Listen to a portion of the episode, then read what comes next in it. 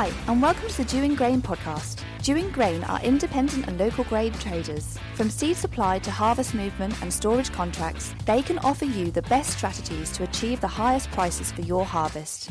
Each week on our podcast, we begin with the Dewing Grain Market Report, giving you up to date information and analysis, followed by Farm Chat, where we catch up on agricultural issues with a guest or two while sampling a beer. Andrew's favourite bit. So let's start with Andrew Dewing and this week's market report. Welcome to the Market Report. What follows are my thoughts or gut instincts on what the market is going to do. It is not an instruction to trade. Any decision to trade is yours. Market report for week commencing the 11th of July. As it stands at the minute, what are we seeing? We're seeing uh, feed wheat values ex farm for harvest at £245. Feed barley is around the £215, and oilseed rape it delivered store is around 565 what I would say is that over the last few days, we've seen the markets have a, a, bounce up. A lot of commentators are saying that, you know, not surprising, they got into the technically oversold levels. I mean, indeed, the Chicago wheat market lost all of its war premium and more. Uh, and with the war still going on in Ukraine, this did look a bit odd. So we're seeing a bit of a bounce up in the markets in general. But I think we have to watch this carefully uh, the UK is going into harvest. The wheat crop and crops in general look good, and I think yields could be good. So, short term, there might be a bit of pressure on the market, push it down. And then, once all the grain is cut in stores, barn doors are shut, I think we might just see selling dry up, and I think that could help push the markets up later in the season.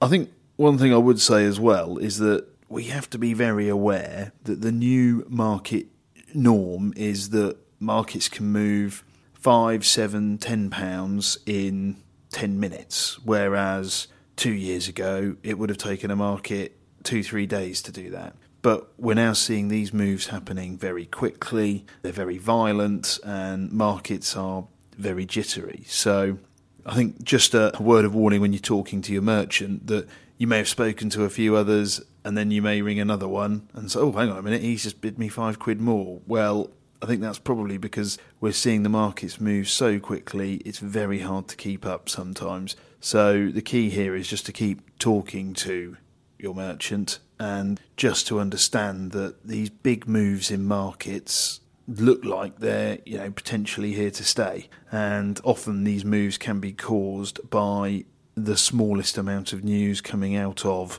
Russia, China, Ukraine as that's where the drivers seem to be.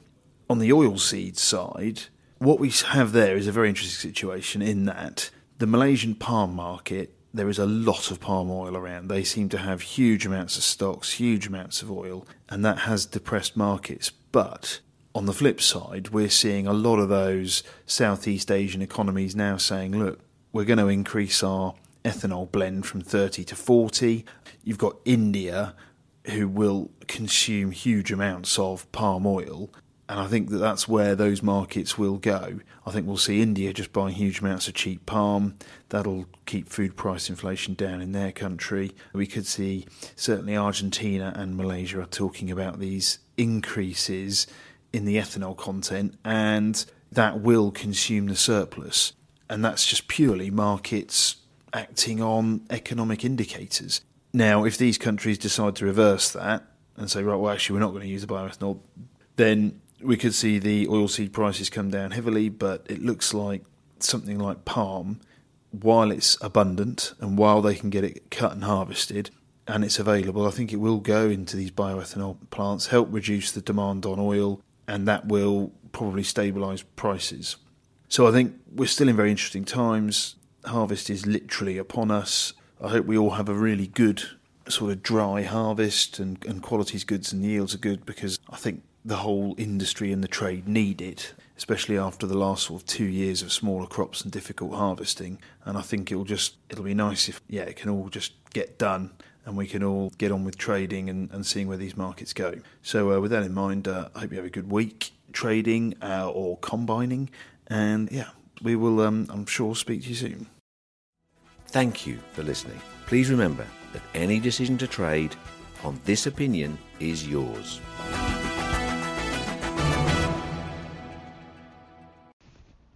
The Aylsham Show is back, Bank Holiday Monday, the 29th of August.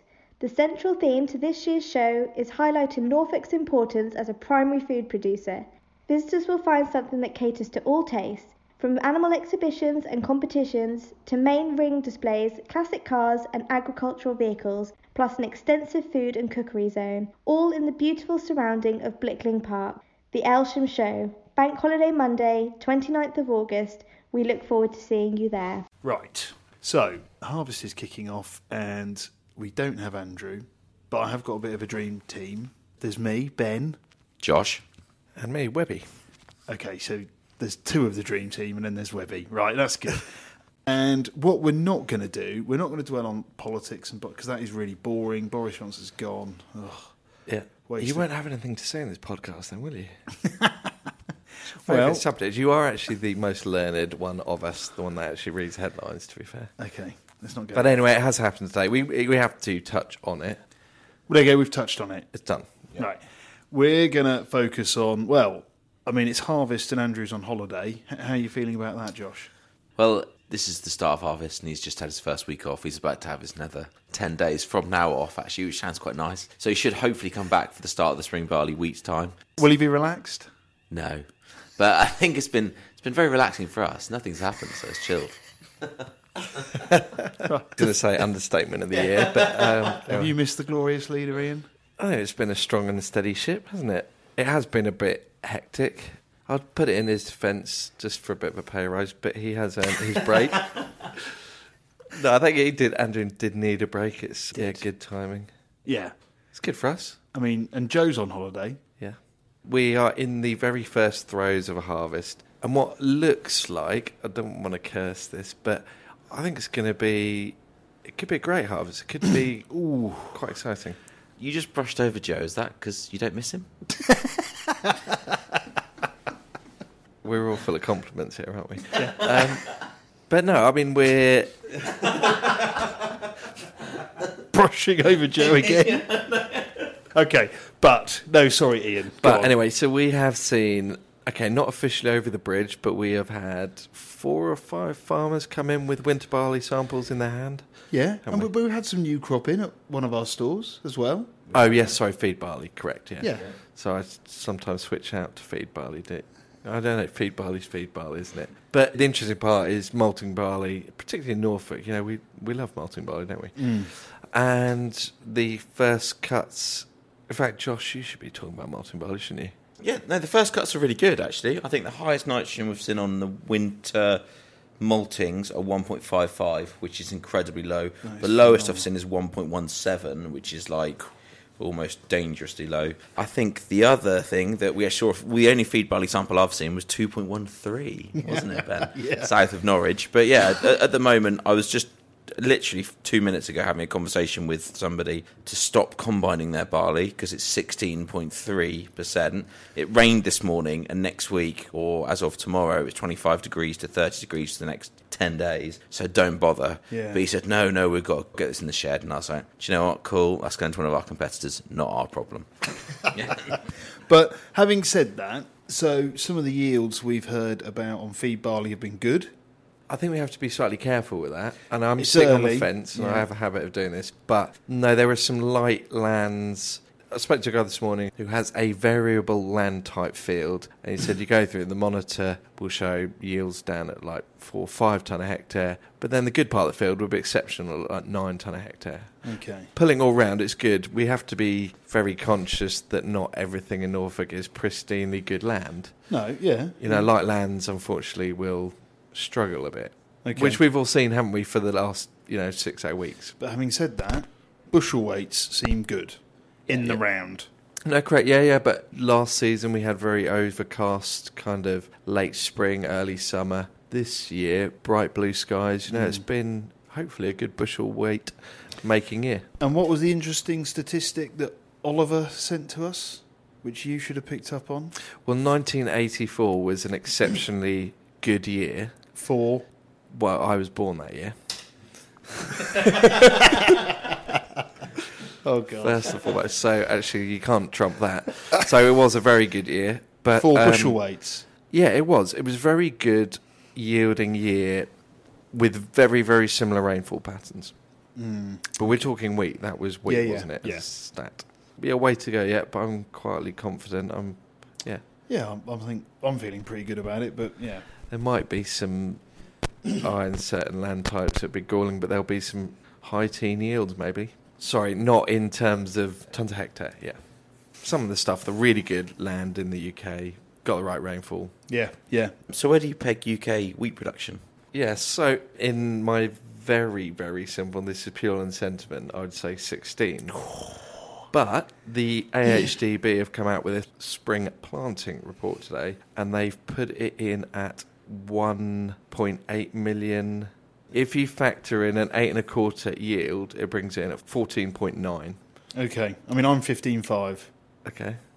Josh. I'm actually with Webby. Okay. Yeah, I think it's going to be. I think it's going to be big. I really do. I think that if you're a harvest seller, you should be selling it now for cheap. It's gone down 100 quid in eight weeks. No, I'm joking. In all seriousness, I do think the, the wheat crop's going to be big, and I think there's going to be a storage issue. I agree. I'm not sure there's a lot of uh, wheat fob has been done. I mean, there's been some fob feed barley, but I don't yeah. think huge amounts. No, probably not huge amounts. Wheat's a difficult one. I mean, our market, being where we are in volume, if we were to trade it, would be a coaster market. Mm-hmm. And that market has never stacked up against the delivered market, against our local homes. Yeah. It's always been crudely, when you allow for a lot of the costs, let's say an 8 to 10 quid discount. Maybe it's a bit different for the bigger vessels. It's not really our bag, is it the 25Ks? So there's probably more opportunity to tighten that. But on that basis, UK wheat is too expensive against the FOB market, isn't it? Yeah. But we are going to be, on paper, we should be quite a substantial exporter. We should be. It's just when that export program kicks in, mm. which isn't yet. Mm. I mean, let's look at Europe. So, our man in France sent us a message this morning saying it's hot, which was great. He's in Paris, and his judgment is going on the Eurostar, which is 220 miles an hour. Yeah, but he's got a good eye for these things, Josh. and he did say some of the crops, you know, looked a bit dry I after think he his used the word getting smaller, didn't he? yeah, hmm. after however many bottles of Pinot Grigio. Can't help stop thinking about pan and chocolat at the moment. That's the only thing that's going through my head. How bad is that?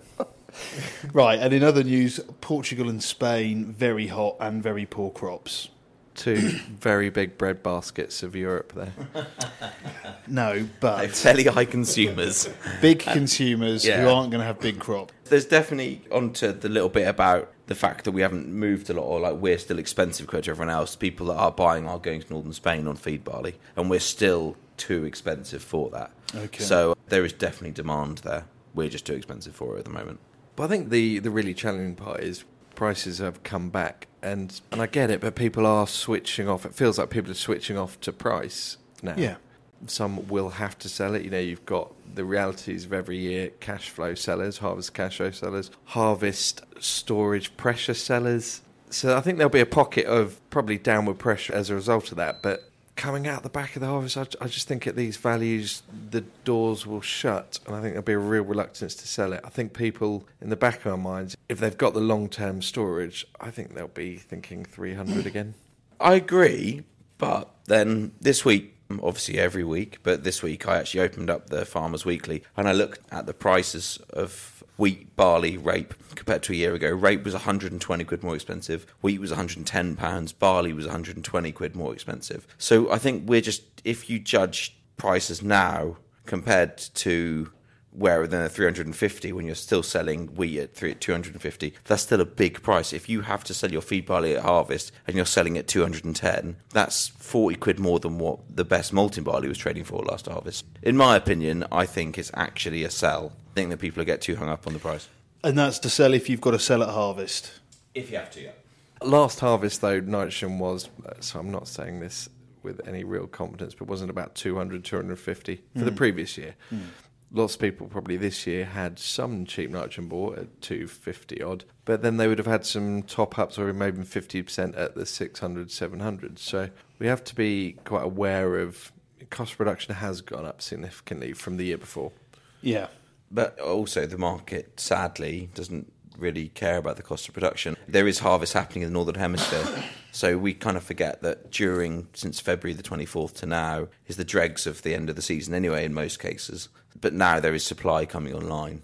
I agree. I think it will bounce and it could go past 300. But in the meantime, I think it's going to come down. I think the carry out from this season into next could be interesting because there's still wheat old crop about, isn't there? Oh, that's been loads of fun dealing with, hasn't it? There is wheat still coming out the woodwork of emptying stores and Yeah. all that sort of stuff, which going back eight weeks ago, you would have felt that the UK would have run out of wheat. Oh, not the UK, but it felt like where is the wheat? tight, yeah. Now you can't get rid of it for love nor money, can you? No, which is uh, interesting, isn't it? Hmm. Because we all thought, oh, blimey, it's going to be tight at the end of the season. Right, you keep looking at these beers, Ian, because we have got Quite beers this week, yeah. right? Now, they've been wrapped up by, we've had a helper in the office. Oh, Josh has gone straight in there. Right, well, pick a beer. So these are from my Father's Day beer box. Right? So you haven't described that very well. You've actually you've wrapped them up in white paper and they've been coded so that we this is a lucky dip. It is a lucky it? dip, A, B, and C. Just to try and give you some context to this, they've been wrapped up in white paper with some sellotape, which is really nice to taste. But they um, there's also someone's decorated them and cut the tops around it. So anyway, we've all picked a bit, so we're going to unwrap. Let's go. Josh hasn't unwrapped his. He's just opened it and he's just going to drink it. Oh, fair. I thought it was a taste test. I think I've probably lucked out here. I've no, got a, um, I have. I've got exactly the one I wanted. Go on then, Webby. Oh, actually, I wouldn't have wanted that pale ale. Bavik Super Pils Belgian Lager, I reckon, by the looks of this. Okay, I've got the Garden Brewery Pale Ale, lightly tropical and refreshing, and it made in Croatia. How Okay, about that? I've got the little special. Bearing in mind, this was a No, this, this was a present from my children. Josh. like we got a bit of a nibble there, but no, this is a blonde beer. It's actually pretty good. Yeah, five percent. That can looks like Special Brew. It does. That was undrinkable Special Brew. Yeah. You drank it when you just wanted to get hammered. My pale ale from Croatia, that is really good. I'm enjoying that. I like this. Um, yeah, Bavik Super Pils Belgian beer. No, really good lager. I had a nice lager the other day on the uh, the pub. So I went to a. Um, oh, this is going to be really bad to admit. Is yours not any good, Josh? It's nice. Just a bit strong. Well, it's a bit. How do I take? Yeah, It's a blonde beer. Yeah, cool. It's a Yeah, blonde it, beer. it will be, won't it? A bit thick and strong. I'll sort you out. Sorry, Webber, you had a really nice beer. My daughter was playing up a wedding the other day. Why day doesn't that surprise me? during the first hymns, so I had to escape. And very conveniently, there is a pub literally right next to the church. So I felt the best thing to do was to go into the pub. Take your daughter to the pub. Yeah, take her to the pub. She was in a, a walker. What do you call it? A walker? A pram? Is it a pram? Cot? I don't know. Whatever it is. Webby's really good at this childcare thing. So, So, hang on, which um, daughter was this? Uh, Frankie. So the little one. So she's what is she? Four months, five Okay, months. so she's in a six pram, months. Ian. She's in a pram. yeah. So got into the pub and then in a very short space of time managed to drink quite a lot of pints of a beer called Madrí. Okay. Really good, very highly recommended beer. You probably would need to take out a second mortgage to drink a lot of it, but yeah, good. I think it was about close to six quid a pint. I think. What? Where's that from then? Uh, it's a Spanish beer, but it's, Oh, I think it's. I think probably someone will tell me in the trade if I'm wrong, but I think it's in with the same company, named Peroni. It's actually it's a really good beer. I've only noticed in the last eighteen months, so they must have been bought out somewhere. Great bit. I don't often say that about lagers, but I, yeah. So you're looking after your four-month-old daughter. You're in a pub. You're getting hammered. At which point do I ring social services? It was absolutely fine. I was there with What? Another responsible adult? Well, there were three lads in there, one of which I knew. It was a group effort, should I say. Okay. Sorry. what was? Yeah, looking after your daughter. Yeah, the childcare. When I wasn't looking, someone else sort of like had a. I left her by the door. It was fine. and did you get back to the wedding? So I was flying by the point of hitting the wedding. Oh Um, my god! So I did have a couple of gin tonics in, mixed in with that. And uh, yeah, I had to then relieve the babysitters at about half nine, and by which point I was yeah at the right point. Yeah. You're at the right point of then flight. then hit the sofa having picked up child number one, and yeah, very quickly found myself asleep on the sofa. So good. Yeah. Excellent, excellent. There we go. That's how to look after a child by Ian Webster. Who still never changed the nappy. How did you relieve the babysitters? Oh, it's all right, Josh. He fell, as- he fell asleep before we could relieve properly. You're relieved. Did you give them 50p and uh. tell them to get on their way? Right, sorry. So, anyway, we're drinking quite a nice beer. The sky is stunning, clear blue sky. We're going to have a heat wave next week. We are seeing barley's cut. Now that we've had uh, a nice little rain, we had a rain, lots of Norfolk had a smallish rain, but with some warm weather coming now, it will combine hopefully exceptionally well. Because the ones we had just before the rain, they weren't quite there yet. There was still a few horns on them, weren't they? It'd be perfect combining weather. Be lovely. And, you know, we just hope that it all just goes smoothly, I think. Because last year wasn't fun. Well, as people termed it, it was the driest wet harvest, wasn't it, ever on record? Yeah. And it just every day it seemed to drizzle, didn't it? Yeah. Yeah. There weren't heavy rains, but they were just drizzles enough to put wheat at 24% moisture, wasn't it? That was Yeah. fun. So this year we just need a dry harvest, get everything in, have a good quality crop, and then see where we go.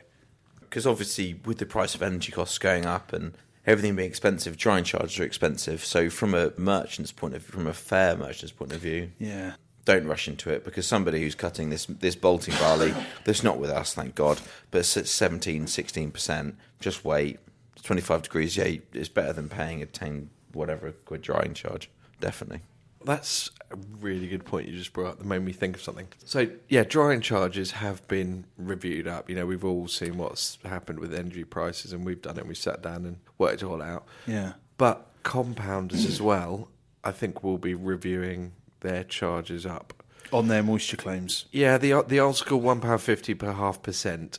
I think the reality is we all know what happens with it, isn't it? It's a claim, but as a compounder, the last thing you want is every single ton coming in at sixteen percent moisture, Yeah. sixteen and a half. So you need to have a measure in place. One pound fifty isn't enough to stop people delivering wet wheat. Good point. So yeah, I think that we just need to be watchful on that. we do well last year they were moaning about it weren't they because we had a lot of people who were trying to deliver their kind of on the line stuff they don't want to pay drying charges and they want it to go to a compounder and all the compounders were complaining to us about it not telling them to do it but they probably should Poor merchants getting it in the neck from both sides. But that's our job, isn't it, Ian?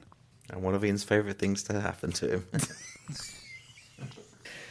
Whoever edits the podcast, you were quite a good banter last week, by the way. So don't add that in, by the way, as well. But you were. Oh yeah. Yeah, yeah. We met the girl that edits the podcast. Sorry, lady. Lady, yeah. Uh, well, assuming that's your pronoun. Yeah.